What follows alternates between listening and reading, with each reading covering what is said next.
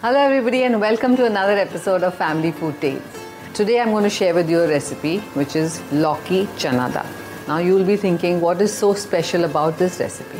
It's special because it's simple. In our house, everybody loves this recipe. It's very healthy, it's very tasty, and it's very quick. So, let's start by preparing it. So, first of all, we have chana dal. You need to soak it for about 2 3 hours so that it cooks very fast. So here I have the soaked chana dal. We're going to add some ghee in this recipe. You can add oil if you want, but I'm just going to add some ghee, just a little bit.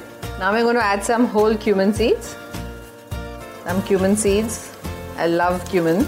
If you see, I add cumin in almost all my recipes. A pinch of asafoetida, some slit green chilies, some turmeric powder, chopped ginger, the best thing about this is so quick and easy to make that anybody can make it. We're going to add the soaked chana dal. We'll just saute the dal for one or two minutes and add the remaining ingredients cumin powder, coriander powder, and a little bit of red chili powder. About a minute or two, we saute it. My mom, I remember as children, my mom used to make this recipe and we used to really love it. And it's one way we can make your children eat this vegetable, bottle gourd or lauki. Otherwise, they're not going to eat it. It's really tasty when you cook it together like this. So we have sauteed this for about one or two minutes. Now we'll add the bottle gourd or lauki. Like this Sochcast? Tune in for more with the Sochcast app from the Google Play Store. Now, by the time we cook it, the bottle gourd will blend so well in the dal that they won't even realize that there's bottle gourd or lauki in this. Now I'm going to add some water. Just a little bit, not too much. And the best thing about this is it's like a one dish meal. Dal is also there, vegetable also is there. Now we're going to add the salt, salt to taste.